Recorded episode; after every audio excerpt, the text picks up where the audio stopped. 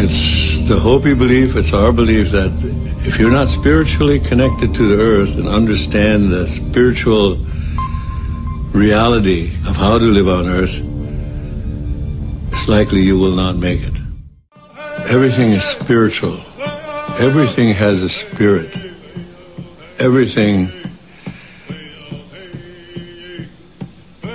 everything was brought to you by the creator, the one creator.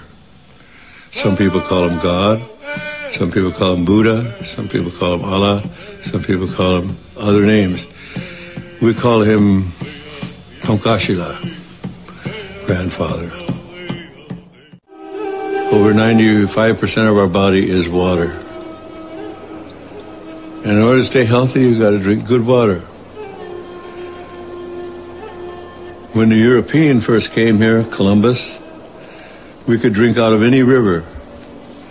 If the Europeans had lived the Indian way when they came, we'd still be drinking out of water because the water is sacred. The air is sacred. Our DNA is made of the same DNA as the tree. The tree breathes what we exhale. When the tree exhales, we need what the tree exhales. So we have a common destiny with the tree. We are all from the earth. And when the earth, the water, the atmosphere is corrupted, then it will create its own reaction. Mother is reacting. To me, it's not a negative thing to know that there will be great changes. It's not negative.